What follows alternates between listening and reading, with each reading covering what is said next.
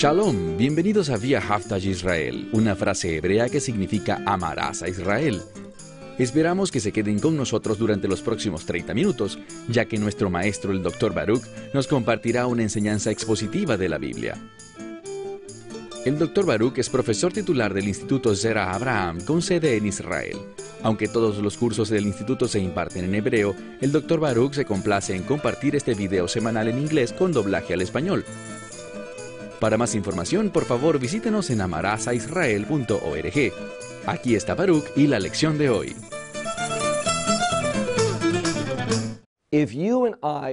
Si tú y yo queremos ser hallados fieles en los últimos días, debemos entender lo que enseñaron los profetas, lo que revelaron sobre este tiempo tan importante. Y es solo cuando entendemos la verdad profética que podremos orar efectivamente. ¿Y sabes quién nos da un gran ejemplo de esto? La respuesta es Daniel. Daniel es visto en reiteradas ocasiones en este libro como un hombre de oración, uno que intercedía con el fin de ser hallado fiel, de encontrar fuerza, con el fin de permanecer obediente a la palabra de Dios, a la voluntad de Dios en cada situación que atravesó. A lo largo de cada evento clave que debió enfrentar en su vida. Estamos orando efectivamente con respecto a los últimos días para que podamos estar preparados y mantenernos fieles, trayendo honor y gloria a nuestro Padre Celestial. Bien, tomen sus Biblias y vayan conmigo al libro de Daniel, capítulo 10. Libro de Daniel, capítulo 10. Este capítulo cumple varios propósitos nos brinda una correcta manera de comprender un capítulo muy complejo, el capítulo 11 del libro de Daniel. El 10 nos facilita claves que debemos atender con cuidado con el fin de entender apropiadamente el capítulo 11. En segundo lugar, este capítulo nos revela que existe una batalla espiritual y que la única forma de salir victoriosos de esta batalla, la única manera de poder atravesarla con éxito, es por medio de la oración. Daniel sabía esto y aquí está la clave. Su vida lo demostraba. Así que te pregunto, ¿demuestras con tu vida tu conocimiento de Dios, tu fe y cuán dependiente eres de la oración? Daniel lo hacía, y si eres sabio, tú también lo harás. Lean conmigo este capítulo, Daniel capítulo 10. Leemos aquí. En el tercer año de Corish, es decir, Ciro, el rey de Persia, la palabra fue revelada a Daniel. Ahora, yo creo que debido a que Daniel era un hombre de oración, recuerden lo que pasó en el capítulo 9. Vimos que Daniel efectuó una oración muy efectiva una oración de confesión y de arrepentimiento. Y lo que el pasaje demuestra, al igual que con muchos otros profetas, es que cuando oramos, Dios nos trae revelación. Estas visiones, estos sueños que él recibió, los recibió como resultado de la adoración y la oración. Estas dos cosas van de la mano. Entonces, debido a esto, mira de nuevo, la palabra fue revelada a Daniel cuyo nombre es llamado Beltzazar. Y dice, verdadera fue esta palabra, y noten la siguiente frase. Hay un debate sobre cómo traducirla y yo no sé por qué, porque es la palabra Savá Gedol. Savá es un ejército y Gedol es grande. Entonces hay un ejército grande y esta es la clave. Daniel va a recibir una palabra.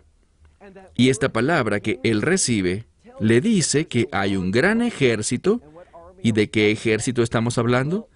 En este contexto no estamos hablando de un ejército físico, sino de un ejército espiritual. Es un ejército que pelea en los dominios espirituales. No es uno que podamos ver con nuestros ojos, pero que aún así es muy real. Lo primero que se dice aquí es, Savagedol, hay un gran ejército. En segundo lugar, vemos la frase, revelando a Daniel esta oración, que quiere decir que él tuvo entendimiento de esta palabra y también entendimiento sobre la visión. Entonces hubo algo que se le habló a Daniel y algo que él observó. Y Daniel tuvo la revelación de lo que todo esto significaba. Verso 2. En aquellos días yo, Daniel, y dice aquí, que él estuvo afligido por tres semanas de días. Esto queda muy claro aquí porque la palabra yamim que usa no se refiere a periodos de siete años, sino de siete días. Así que, leámoslo de nuevo.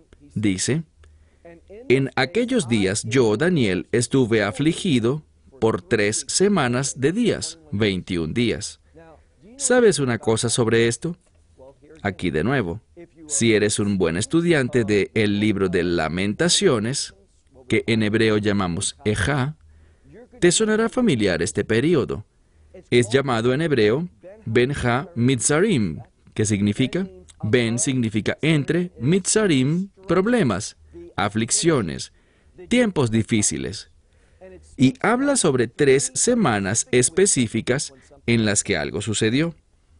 Hay una fecha en el calendario hebreo, el día 17 del mes de Tammuz, Yutzain Tammuz.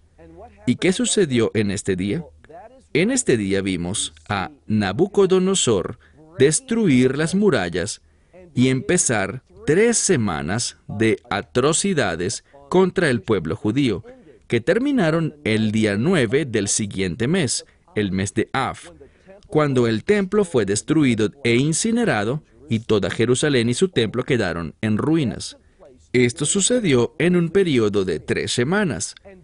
Y durante ese tiempo, incluso hasta el presente, hay una instrucción para afligirse, lamentar, por lo que ocurrió hace casi 2500 o poco más de 2500 años atrás, cuando Jerusalén atravesó este tiempo tan horrible. Daniel estaba recordando estas tres semanas y él estaba lamentándose, estaba afligido, es lo que dice la escritura. Verso 3. Y durante ese tiempo, dice, ningún pan delicado, la palabra pan, lagen, puede significar comida en general, así que él no comió manjares delicados, y dice que tampoco comió carne, ni vino entró a mi boca, ni me ungí con aceite hasta que estas tres semanas de días terminaron, se completaron. Entonces, esta es una clara referencia a este periodo de tiempo en el que, incluso hasta el sol de hoy, el pueblo judío recordamos estas tres semanas. No vamos a la playa, no escuchamos música, no tenemos bodas ni celebraciones, porque es un tiempo de aflicción. Esto se remonta 2500 años atrás, y Daniel lo estaba haciendo aproximadamente unos 70 años luego de que este evento ocurriera. Mira ahora el verso 4.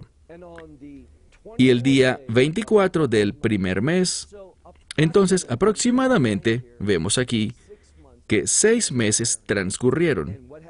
¿Qué pasó? Leamos. El día 24 del primer mes, este primer mes es el mes de la redención. ¿Por qué lo llamamos el mes de la redención? Porque la Pascua ocurre durante ese primer mes. Entonces el día 24 del primer mes sucede 10 días después de la Pascua, y esto nos da un contexto de redención. Mira el verso 4 en su segunda parte. Y yo estaba junto al gran río, el río Hidekel, que en español se traduce como el río Tigris. Esto es importante porque nos muestra algo. Vimos que Daniel estaba junto a un río en el capítulo 8 adorando, cuando recibió esa importante visión de Daniel capítulo 8. Sabemos que Ezequiel también estaba junto a un río cuando recibió una visión. Y les mencioné que Pablo también estaba junto a un río cuando adoraba a Dios el día sábado. Entonces el hecho de encontrarse junto a un río nos dice qué estaba haciendo estaba adorando, estaba orando, y Dios se comunicaría con él. Mira de nuevo. Sucedió durante el día 24 del primer mes que yo estaba junto al gran río, el río Tigris, verso 5, y alcé mis ojos, y esta es una expresión en hebreo que significa orar, alzar los ojos. Daniel en este día empezó a orar. Y vi, he aquí, un hombre, un hombre vestido de lino y ceñido en su cintura, o sea, tenía un cinturón alrededor de su cintura, de oro fino, oro de Ufaz. Esta es una frase muy descriptiva. Este hombre vestido de lino, la implicación es lino blanco, debido a la palabra que se usa aquí, y tiene una faja de oro, se podría decir, colocada alrededor de su cintura. Todos los comentaristas ven a este personaje como un ángel, que Daniel oraba y recibió revelación angélica, de uno enviado a él por Dios debido a la clase de persona que era Daniel. Avancemos al verso 6. Y su cuerpo era como Tarshish. Muchas de sus Biblias colocarán la palabra berilo, y esta es una roca que viene en una variedad de colores distintos. Entonces, todo lo que sabemos aquí es que era una roca brillante, una especie de cristal de colores que luce muy hermoso al portarlo. Y vemos aquí, lee de nuevo el verso 6, su cuerpo era como de Tarshish y su rostro era semejante a un relámpago, y sus ojos eran como antorchas de fuego, y sus brazos y sus pies eran como bronce bruñido. Es una descripción muy celestial. No vemos a alguien que luzca como lucimos nosotros, sino que es un ser angelical. Y el sonido de sus palabras eran como el sonido de una multitud. Y esto también, esta frase jamón, para multitud, también es una palabra que describe un sonido celestial. A veces la voz de Dios. Entonces, ¿qué nos está diciendo? El autor nos está comunicando que él está recibiendo revelación de Dios por medio de este ángel. Miren ahora el verso 7. Y yo, Daniel, estaba mirando, y solo yo, dice, vi la visión. Habían hombres, es decir, otros hombres conmigo, pero ellos no vieron la visión, pero temblaron, se estremecieron grandemente y cayeron y huyeron y se escondieron. Esto es muy similar en la escritura a la revelación que Pablo recibió de camino a Damasco. Hubo también personas con él quienes vieron cosas, escucharon cosas, pero no fueron capaces de discernir las palabras y de igual forma un gran temor se apoderó de ellos y temblaron y cayeron al suelo. Esto busca informar al lector, de manera muy exitosa, que esta es una revelación divina que se le está dando a Daniel. Veamos el verso 8. Y me quedé solo y vi esta visión, esta gran visión, y no quedaron fuerzas en mí. Entonces, Daniel ve esta visión. ¿Y qué hace esta visión? Lo despoja a él de todo poder. Piensen en esto. ¿Cuál es el mensaje? Sabemos que esta es una visión de los últimos días, de lo que sucederá. ¿Y qué es lo que comentábamos recientemente? Comentábamos sobre cómo en esta última parte de las 70 semanas de Daniel, esos últimos tres años y medio, habrá un tiempo de persecución contra el pueblo judío. Encontraremos cuando lleguemos a Daniel capítulo 12, verso 1, que ocurrirá el tiempo más difícil para el pueblo judío en toda la historia. Daniel está contemplando esto, y cuando ve lo que ocurrirá, estos tiempos tan difíciles, ¿qué sucede? Toda su energía, toda su fuerza natural lo abandona lo deja por completo y dice, no quedó fuerza en mí, y luego dice, ve jodí. La palabra jodí significa su, su misma esencia, todo lo que lo hace quien él es en un sentido físico. Dice, y toda mi esencia, la misma esencia de mi ser, cambió dentro de mí para destrucción. Entonces Daniel está describiendo cuando contempla esto, no lo vive físicamente, pero apenas al ver una visión sobre esto, se queda sin fuerza física, nada dentro de él, su misma esencia es despojada de él debido a la dureza de esta visión. ¿Qué busca comunicarnos esto? Muy sencillo. La palabra de Dios nos está revelando que en estos tiempos difíciles, ahora, de forma precisa esto nos habla sobre Israel, pero permítanme pausar un momento e informarles que los creyentes también van a atravesar un tiempo de persecución, un tiempo de sufrimiento. Tenemos la promesa de Dios que no estaremos sobre esta tierra durante el derramamiento de su juicio y su ira. Israel sí lo estará, e Israel será sellada para este periodo de tiempo, pero los creyentes no estaremos aquí, pero de cualquier modo habrá un tiempo de dificultad que viene sobre la iglesia. Y por tanto, si no estamos preparados espiritualmente para esto, si confiamos solo en nuestras fuerzas físicas, bueno, no nos quedará ninguna cuando llegue este tiempo, porque Daniel hace referencia a su experiencia para que el pueblo de Dios, principalmente Israel en este contexto, entienda que físicamente no podremos caminar, conducirnos ni actuar de ningún modo, porque toda nuestra energía nos abandonará. Dice, y no me quedó vigor alguno. Verso 9. Escuché el sonido de sus palabras, y al escuchar el sonido de sus palabras, dice, me quedé dormido sobre mi rostro y mi rostro contra el suelo. Imaginen eso. Él recibía esta revelación, vio la visión, escuchaba las palabras y no pudo mantenerse despierto, porque quedó abrumado por esta revelación. Tenemos un principio en el judaísmo llamado Tao Vejomer. Significa poco y mucho. Y el punto es este.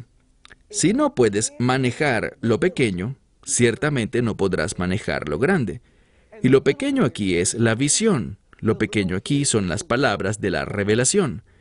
Daniel quedó abrumado por esto, entonces piensen nada más en lo que ocurriría cuando estos eventos de verdad sucedan y alguien no esté espiritualmente preparado, alguien no haya orado por poder divino y por la unción del Espíritu Santo.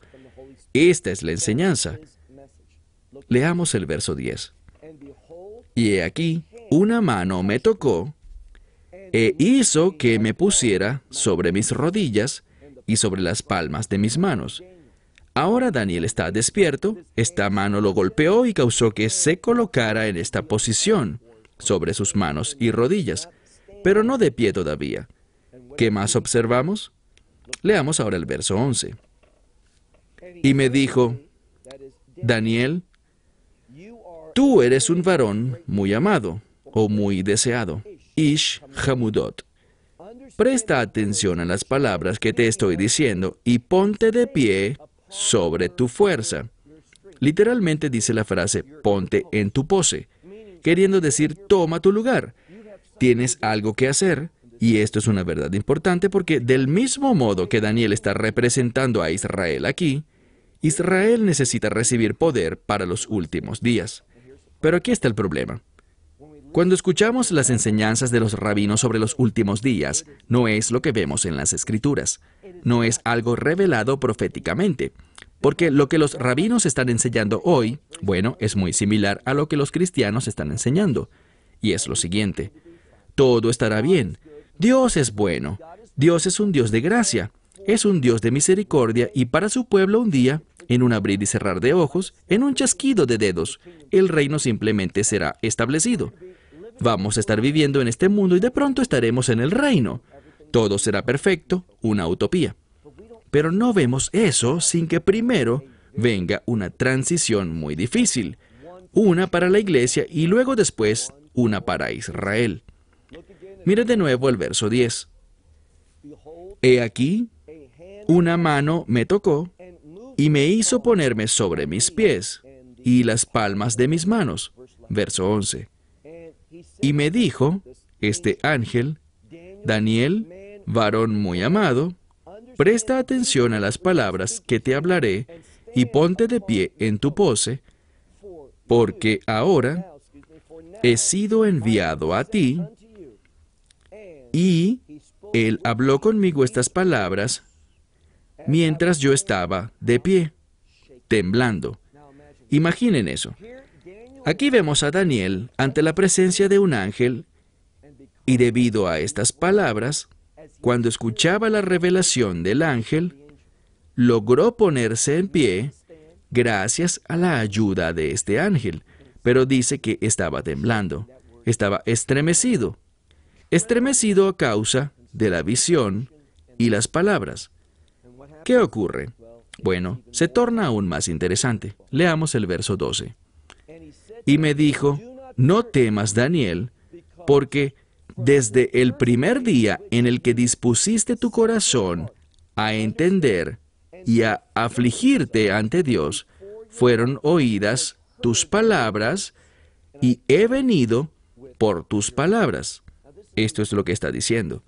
Daniel, desde el primer día en el que deseaste escuchar el significado de estas profecías, desde ese primer día fui enviado a ti, pero no llegó allí de inmediato. Le tomó un espacio de tiempo. ¿Y por qué razón? Aquí está la razón. Debido a la oposición satánica. Esta escritura nos está diciendo que existe ciertamente oposición satánica y no podremos vencerla en la carne, en nuestra propia fuerza, en nuestras propias habilidades, por medios de la energía humana. Si hacemos así, seremos derrotados, seremos vencidos. Insisto, no estoy hablando de la salvación. Nuestra salvación está asegurada porque es por la gracia de Dios. ¿De qué les hablo entonces? Necesitamos madurar, necesitamos dejar atrás las cosas elementales y avanzar hacia un llamado más maduro. ¿Qué quiero decir con esto? El propósito de Dios al salvarte no fue solo salvarte. Cuando Él te justifica ante Él, cuando se encarga de tus pecados de modo perfecto, te perdona de modo absoluto, completo, no buscaba únicamente que algún día pudieras entrar al reino de Dios. Existe un propósito adicional y es el siguiente, que tú seas un fiel siervo de Dios desde el momento en el que crees hasta el tiempo en el que Él te tome para estar con Él, en el reino de los cielos. Él espera, Él demanda, Él ordena inclusive que caminemos en obediencia, que brindemos un testimonio correcto, que vivamos de un modo que manifieste la gloria de Dios y la verdad del Mesías a otros. Y los tiempos de dificultad son los mejores momentos para hacer esto. Cuando todos los demás están en pánico, tiemblan, huyen, viven confundidos, inseguros, pero nosotros caminamos con seguridad. Hablamos la verdad, entendemos lo que está pasando y le mostramos esta perspectiva a otros. Obedeciendo su palabra, esto resulta en un testimonio tremendo. Y lo que entendemos efectivamente en todo esto es que no podemos lograrlo en nuestras propias fuerzas. El fundamento para tener un testimonio piadoso empieza, ¿dónde? Noten lo que nos muestra la escritura. Daniel estaba abrumado, cayó dormido rostro en tierra, no podía hacer nada en su fuerza, ni siquiera podía ponerse en pie, hasta que un ángel lo tocó. Y no se puso en pie de inmediato, sino que primero estuvo sobre sus manos y rodillas. ¿Has escuchado esta expresión, un bebé debe gatear primero antes de caminar? Espiritualmente es lo mismo. Eso es lo que este testimonio nos está enseñando. Y la manera como crecemos y maduramos y encontramos fuerzas para caminar con Dios es por medio de la oración. Eso es lo que Daniel hacía. Él oraba por lo que había visto y ahora el ángel le está diciendo, gracias por orar por el futuro, deseando conocer la verdad de esta visión. ¿Para qué? Para que Daniel pudiera obedecerla y ser hallado fiel. Mira de nuevo en el texto, de nuevo en el versículo 12. Y me dijo este ángel, no temas, Daniel, porque desde el primer día en el que dispusiste tu corazón a entender y a afligirte a ti mismo, ¿qué significa esto? Probablemente ayunar y afligirse por medio del arrepentimiento ante tu Dios. Tus palabras fueron oídas y yo fui enviado por tus palabras, o sea, en respuesta a tus palabras. Pero ¿qué pasó? Noten la oposición. Pero el capitán del reino de Peraz, esto es Persia.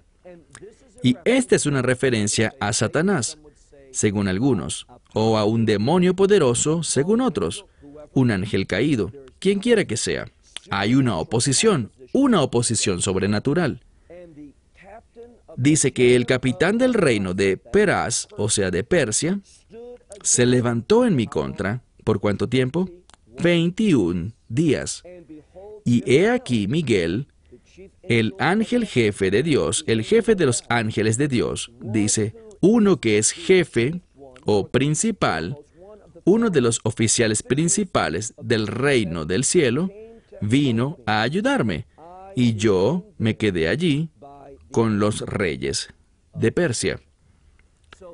Entonces, lo que ocurrió fue esto. Hay una batalla espiritual en los cielos, basado en qué?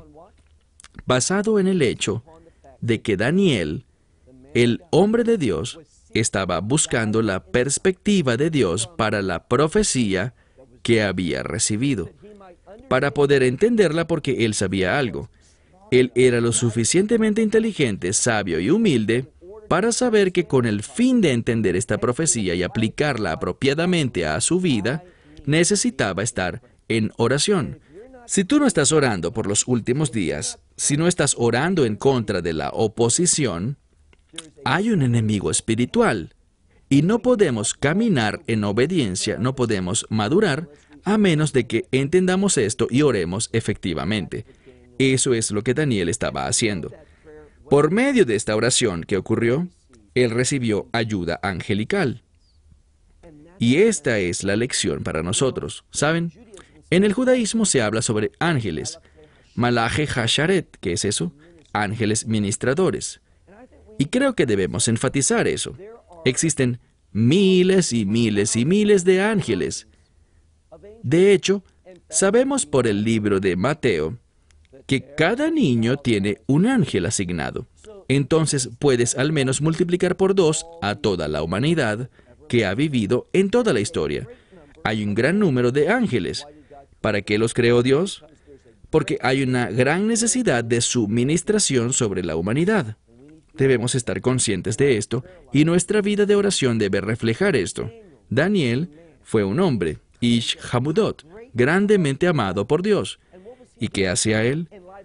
A la luz de la profecía, Daniel oraba en arrepentimiento, en ayuno, afligiéndose a sí mismo, humillando su carne con el fin de poder entender la verdad de Dios.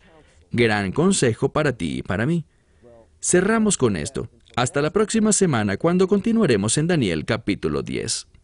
Esperamos que te hayas beneficiado del mensaje de hoy y lo compartas con otros. Por favor, haz planes para unirte a nosotros cada semana en este momento y en este canal para otra transmisión de amarazaisrael.org.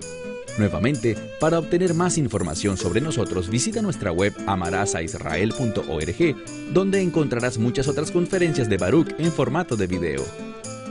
Hasta la próxima semana. Que el Señor te bendiga en Yeshua Hamashiach, Jesús el Mesías, mientras caminas con Él. Shalom desde Israel.